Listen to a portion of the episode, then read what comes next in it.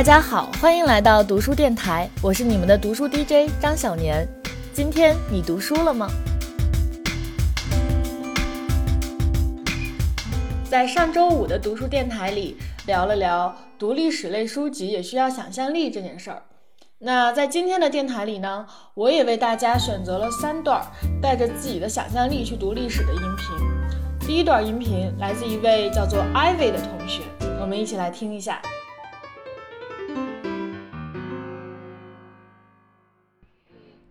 大家好，我是 Ivy。今天为大家推荐的是来自于以色列作家奥兹的《爱与黑暗的故事》。这是一本自传性质的小说，又或者可以说是奥兹的个人心灵史。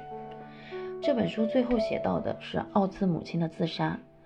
光看这个书名和这个情节，大家可能会觉得这是不是一本非常沉重、黑暗的书？其实，奥兹的文风和内涵还不能简单的这样来概括。当然，毫无疑问，这本书是一本治愈的书。注意，这边的“治”是导致的“治”，“愈”是抑郁的“郁”。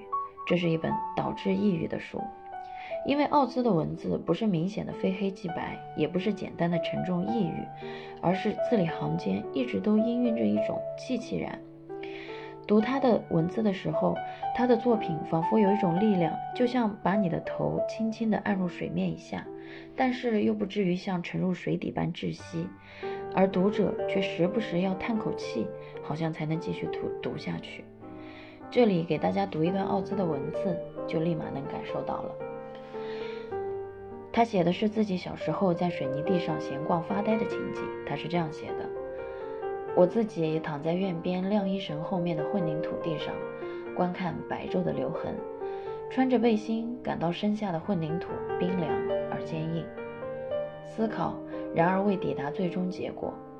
所有坚硬、所有冰冷的东西都会永远坚硬冰冷下去，而所有柔软温暖的东西，只有眼下才会柔软温暖。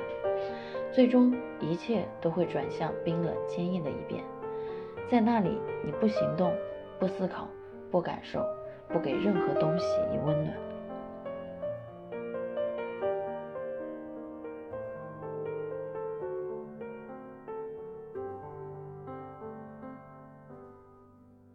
奥兹出生于一个犹太家庭，他的爷爷、父亲和母亲都受过非常高等的教育。希特勒统治时期，犹太人被大量的屠杀、压迫，他的父母被迫离开他们的家乡罗夫诺，在耶路撒冷白手起家开始他们的生活。被侮辱、赤手空拳、颠沛流离，这是生活的常态，而阅读和学习成为他们唯一的寄托。奥兹笔下的那个时期的耶路撒冷，其实也是令人向往的。他写道：“所有耶路撒冷人都坐在家里写东西。那年月，几乎谁家都没有电视，没有录像机，也不能上网，不能发邮件，但是大家都有铅笔和笔记本。耶路撒冷的居民就这样把他们自己锁在家里写作。”整座房子每天晚上都要密封，像潜水艇一样慢慢潜入水底，整个世界戛然而止。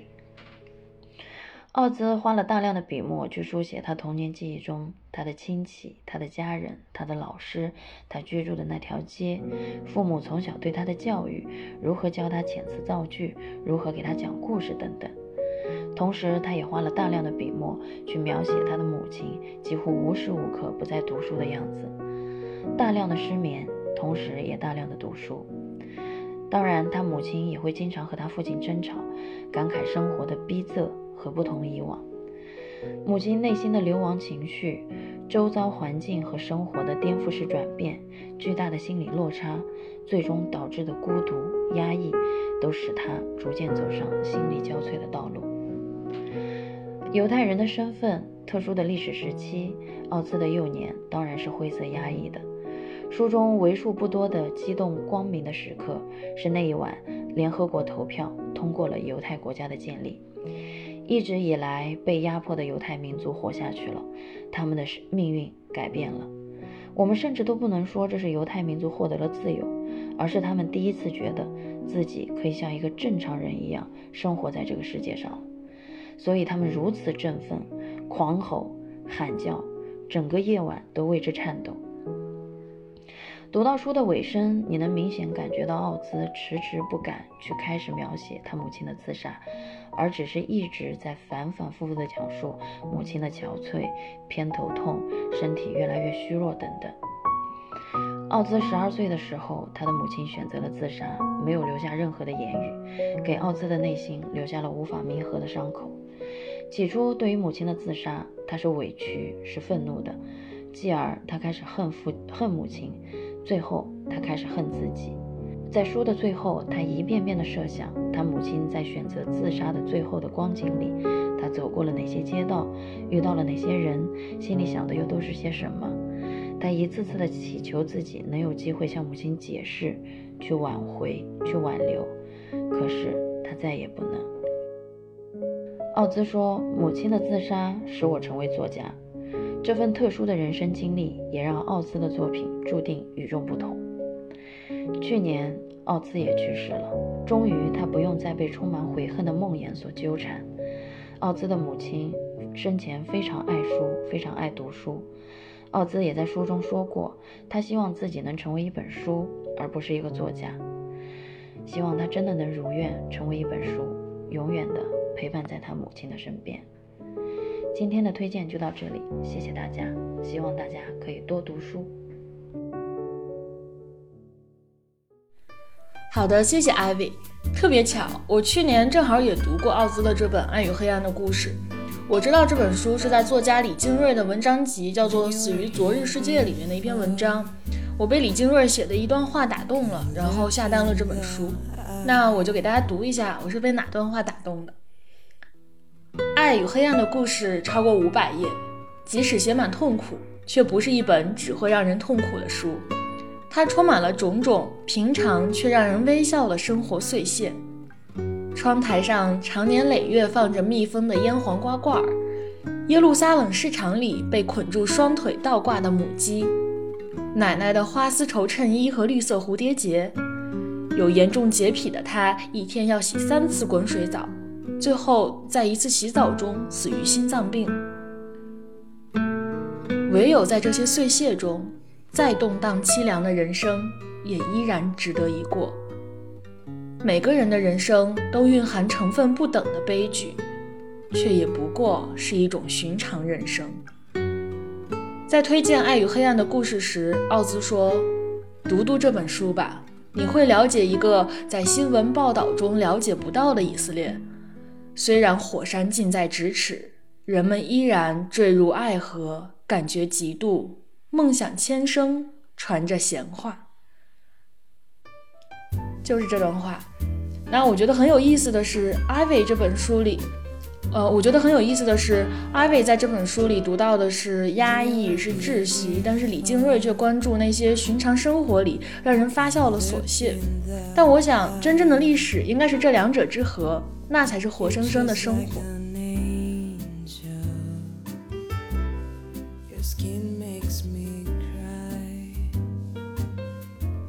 今天的第二段音频来自一个熟悉的声音，就是在第一期节目里为大家介绍过《巨流河》这本书的杰百纳同学。那今天他想和大家聊什么书呢？我们一起来听一下。我想推荐的这本书呢，叫《白鹿原》。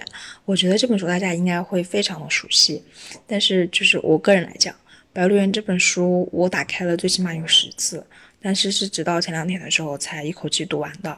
我觉得我之前为什么一直打开，然后看第一章都没有看下去，没有足够的耐心看下去的原因，就是因为我当时可能小吧，我是不太理解为什么要一直执着于白嘉轩的几任妻子的。我会觉得，哎呀，太无厘头了。但是直到现在，我从结尾再去看开头，我会觉得，嗯，是那样子的几个女人和她之后的一些经历，才让白嘉轩这个人物更加的丰满。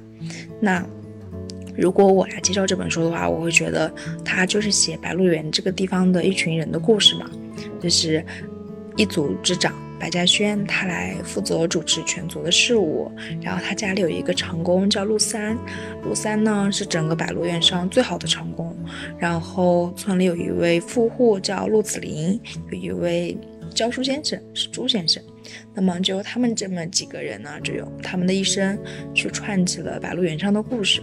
这本书的作者是陈忠实，我觉得他的文笔非常的质朴。然后我作为一个北方人，再去读北方这块的发生的事的时候，我会觉得非常的舒服、流畅、有亲切感。那这本书给我的感触和之前读过的一本《人生海海》是很像的，就是一生很长。我们没有说一定会成为聚光灯下的人，但是你如果仔细去了解身边某个普通人的一生，你会发现他们的故事总有那么一两次是会惊艳到你的。那如果选择这个书中的片段和人物的话，我会觉得印象挺深刻的一个片段就是，当时白鹿原上是闹了瘟疫。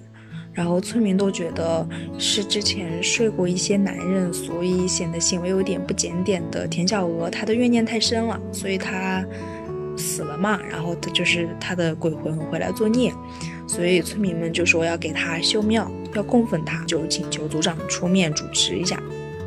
那给人的感觉就是这个庙你必须得给我修，不修的话这个瘟疫它就不消停。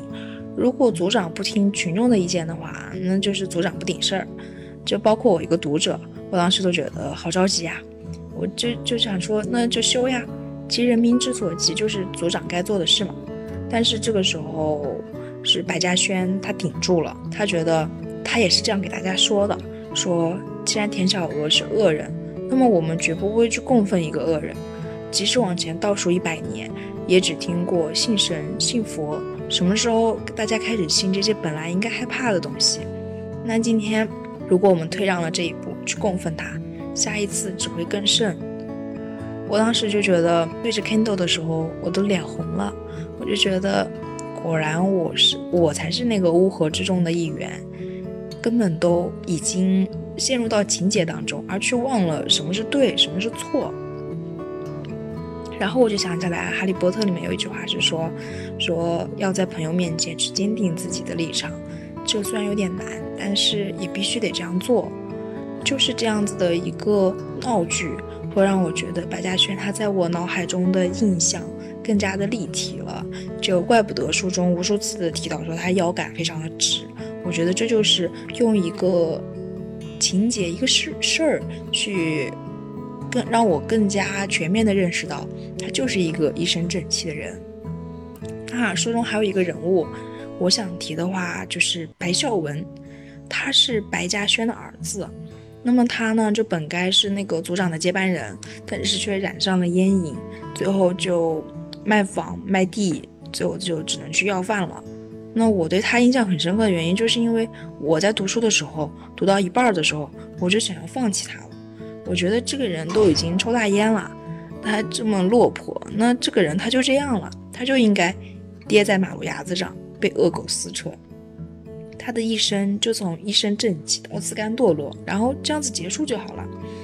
就是我也会很喜欢那种落魄少年绝地反击的故事，但是我觉得白孝文的堕落是自甘堕落，所以我对他就是挺失望的。但是倒数的最后，就是他虽然在马路牙子上被恶狗撕扯，然后最后又去。呃，就是放剩饭，因为当时在闹饥荒嘛，然后他去抢那个给民众的剩饭，然后又被组里面的人就是教育了一番。就是最后他还是当了那个保安队的队长嘛，又在继续他的平稳生活。就还是那句话，一个人的人生很长嘛，他原来是做过错事，是把他的是没有爱惜羽毛，但是之后也不代表他就不能这样普通平凡的活下去了。这本书它的故事其实就是清朝末年建到建国前的故事。我会觉得原上的百姓就是他个人有个人的性格，或喜或悲，谁家都有谁家的故事，人们都很渺小。但是哪里来的病都能受老百姓的粮。好政府、坏政府、各种政府之下，只有老百姓他是要一点点的积攒粮食，一次次发愁，这个政府他要抓壮丁。那边来的一支队伍又要杀我们的鸡，掠夺我们的食物，所以这些东西都是只有老百姓在发愁，只有老百姓在亲身经历这些事情。那我会觉得这本书它的内容是非常丰富的，然后故故事也非常的跌宕起伏，因为刚好是在那个年代，就是什么都有可能，谁说的都都有可能是对的，谁都有可能做错事，所以我觉得读这本书是挺能够感受到那个年代的，所以我觉得这本书挺值得一读的。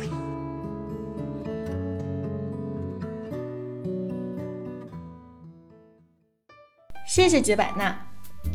那跟杰百纳不太一样，我小小年纪就读完了《白鹿原》，并且经常拿出来翻阅，常读常新。倒不是因为我多么热爱文学或者多么早慧，而是这本书确确实实是我的性启蒙读物，里面很多名场面我至今都记忆犹新。不知道中国九四九五年这一代的小孩是怎么完成性启蒙教育的？但估计像我这样被《白鹿原》启蒙的人也并不多。我一度觉得《白鹿原》是一本很土的小说，从对白到环境到情节都很乡土。我一直都想不明白，为什么一本这么土的小说会获得如此高的评价。所以这本书早就被度过了性启蒙阶段的我束之高阁。直到去年，我在北京看了一场陕西人艺排的话剧《白鹿原》。虽然整个话剧都是用陕西话演的，我不得不看字幕才知道他们在说啥，但是丝毫不影响这个版本的话剧对于原著内核的精准把握。那这个原著的内核是什么呢？我觉得哈，中华民族其实是一个很悲情的民族，然后这本书其实是把这种巨大的悲情给放大，然后给包裹在白鹿原厚厚的黄土之下。在这个悲剧内核上去上演《白鹿原》上的故事。我之所以以前会觉得《白鹿原》土，也是因为我之前只看到悬浮在内核上的故事，却没有真正理解它底下的这个民族悲情的内核。那说了这么多，本来是想顺便推荐大家去看看陕西人艺版的话剧《白鹿原》的，然后突然想到现在好像看不了话剧哈。我的天哪，这么一想，我们已经有半年没有看话剧了。希望大家的生活里都可以早一点拥有话剧。那虽然《白鹿原》是一部虚构的文学作品，不能算是历史类的书，但我还是把它选进了今天的电台里。为什么呢？就是因为杰百纳最后说，他在这本书里感受到了《白鹿原》的故事所发生的那个年代，他在书里看到了那个年代的人是怎么去生活、怎么去想问题、怎么去爱、怎么去恨的。我觉得它虽然是虚构的，但是带给读者的却是满满的历史临场感。那接下来要给大家播放的这段音频，可能是我收到的最有历史临场感的一段音频了。它来自我的好朋友高嘉诚，他要给大家讲一本他最近读的历史书，叫做《饥饿的盛世》。是的，你没听错，高嘉诚在读历史书。让我们一起来听一下高嘉诚在这本《饥饿的盛世》里读出了什么历史临场感。天哪，我简直想给高老师配上百家讲坛的 BGM。大家好。我是高嘉诚，接受到张琳女士的邀约，今天我来跟大家推荐一本我最近读过的书。对我来说，其实推荐书不是一件很容易的事情，因为一本书我自己读完了觉得有趣，可能是因为某些内容让我产生了共鸣，又或者是这个作者的表达方式刚好是我喜欢的，但是我没办法保证大家都会跟我有一样的感受，因此每次身边有朋友找我推荐书的时候，我都会说。笑着活下去，因为如果他敢说我的书不好，我还可以骂他；但是他如果说别人的书不好，我只能说 OK。前段时间我在家重看了一遍《如懿传》，一方面是因为我很喜欢周迅，另一方面是因为两年前这部戏在热播的时候，我没有耐着性子好好的看。这次看到最后一集，那天我和我的朋友两个人在家抱头痛哭。我一边哭一边说：“周迅太会演戏了。”朋友也一边哭一边说：“周迅不是会演，是他演什么角色，他都会先把自己变成那个角色。”那天是劳动节，我们两个明明没有劳动，哭完一整天萎靡不振，感觉真的是年纪大了。后来我刚好看到一本书，叫《饥饿的盛世》，因为这本书主要是在讲乾隆，而《如懿传》的男主角刚好也是乾隆，所以我很认真的读了这本书。看过《如懿传》的朋友都会对一个角色印象很深刻，高希月。大家对他的评论都说他奶凶奶凶的，而且虽然是反派，可是你恨不起来他。那你肯定也会记得他有一个经常被提起来的人——父亲。高斌。电视剧里面高希月一上来就被封为贵妃，也是因为父亲在朝中得力。在他诸多的职位当中呢，有一个叫做江南河道总督，这个工作其实就是主要负责水利方面的工作。《饥饿的盛世》里面有一个故事，我读完了印象很深刻。高斌晚年在治水的过程当中，有两个下属贪污，被乾隆发现了呢，下令要将这两个人斩首。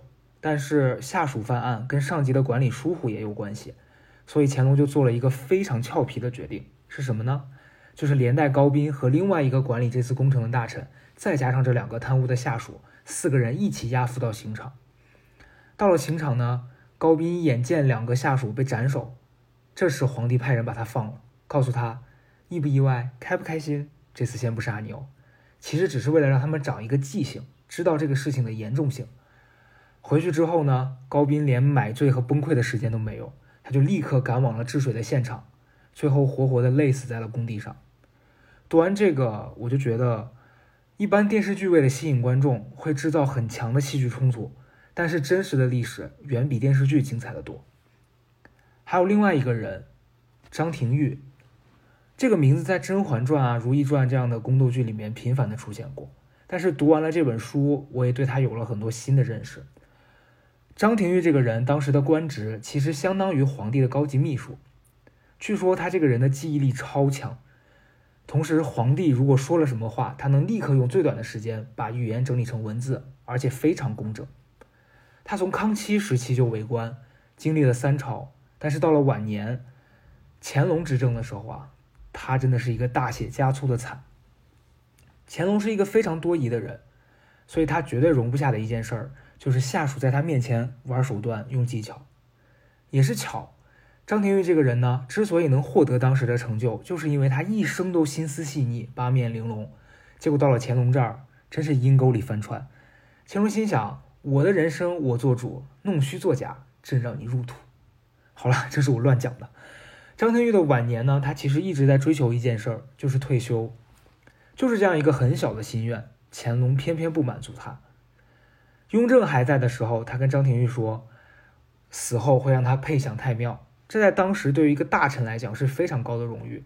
但是呢，只要张廷玉去跟乾隆提这件事儿，乾隆就会拿这件事威胁他，问他：“你可是要配享太庙的人，这你就要退休了？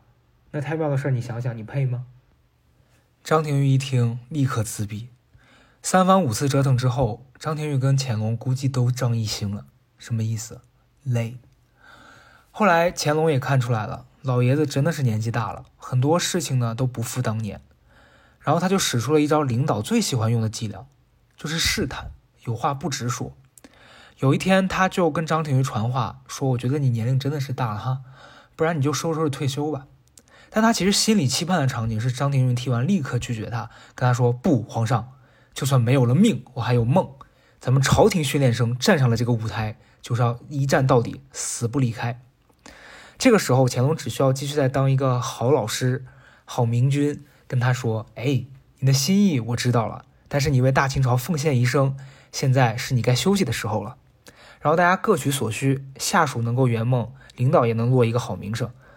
但是结果，张廷玉真的是年纪大了嘛？他就说，OK，bye。”皇上一听，气炸，他对张廷玉大发雷霆，大骂：“你这个老东西，你对我真的是一点情谊都没有，是不是？”渣男，张廷玉也懵逼了呀。又过了一段时间，张廷玉因为这些年来自己的表现，很怕皇上会因为这些不让他配享太庙。他思前想后，就亲自去求了皇帝。然后他说了一番话，大意就是说：“我知道这些年我做的这些事情都不够好，可能会让你失望。但是呢，你也看在我这些年勤勤恳恳的份上，能不能把你爹当时许诺给我的事情？”实现了，千万别取消呗。皇帝一听，心里也是很别扭。他在想，怎么了？你的意思，我爹守信用，我就不守信用呗？但他也没法做，就跟他保证说，好吧，反正说了给你的肯定会给。但张廷玉年纪大了嘛，所以说人在年纪大的时候，可能情商或是一些嗯八面玲珑的事情，都不会再像当年一样能完成的那么好了。本来第二天他应该去亲自谢恩的。结果他没有去，他儿子代替他去了。结果因为这件事儿，他跟皇帝的关系再一次恶化了。当这一系列的风波全部都平息了之后呢，我觉得张老师真的可能是犯太岁吧，他又遭遇了一次很大的风波。在他即将告老还乡的时候，皇帝的大阿哥永璜去世了。他曾经作为永璜的老师，所以在皇帝心目中，他跟永璜的关系应该是很好的。可是就在丧礼刚刚结束的时候，他主动去跟皇帝又提出告老还乡的事情，这一下彻底激怒了皇帝，皇帝直接取消了他配享太庙的资格。你想，奋斗了一辈子，三朝元老。他回家的时候，据说当时没有任何的官员出来迎接他，只有零零星星的几个家人把他接回了家。这已经很惨了吧？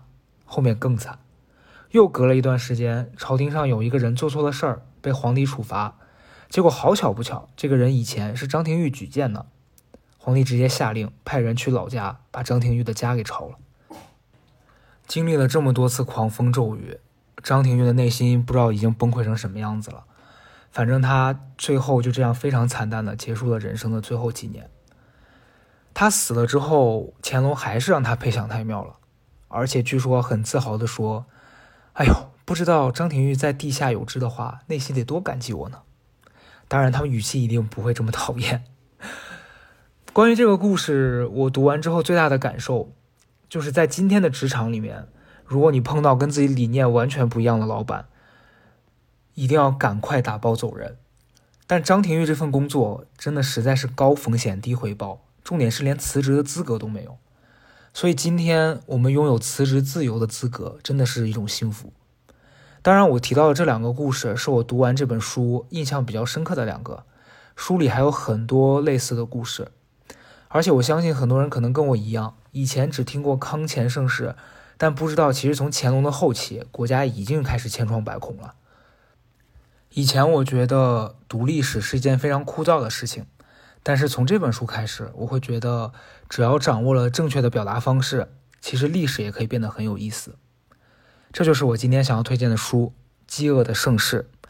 如果你们感兴趣，希望你们也可以去读一读它。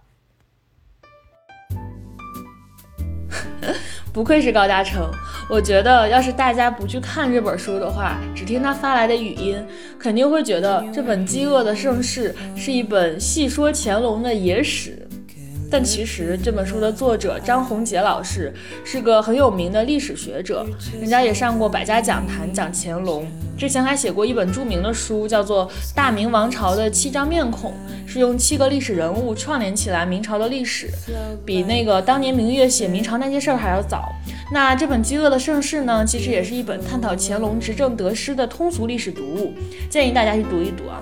但老高这样的讲述方式其实还蛮启发我的，因为他真的是在用自己的方式去读这本书，然后当他讲述这本书的时候，用的其实也是自己的独特视角去复述。我们一听就知道这个人是个饱览宫斗剧的人，对不对？那我相信，如果换一个研究经济学的人，或者换一个什么律师、记者、老师去读这本书再讲给别人，一定又是另外一种样子。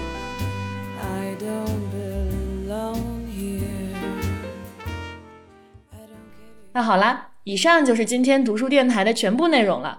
不知道你去给好朋友讲述这期节目的时候，会采用什么样的视角呢？我是你们的读书 DJ 张小年，我们下期再见。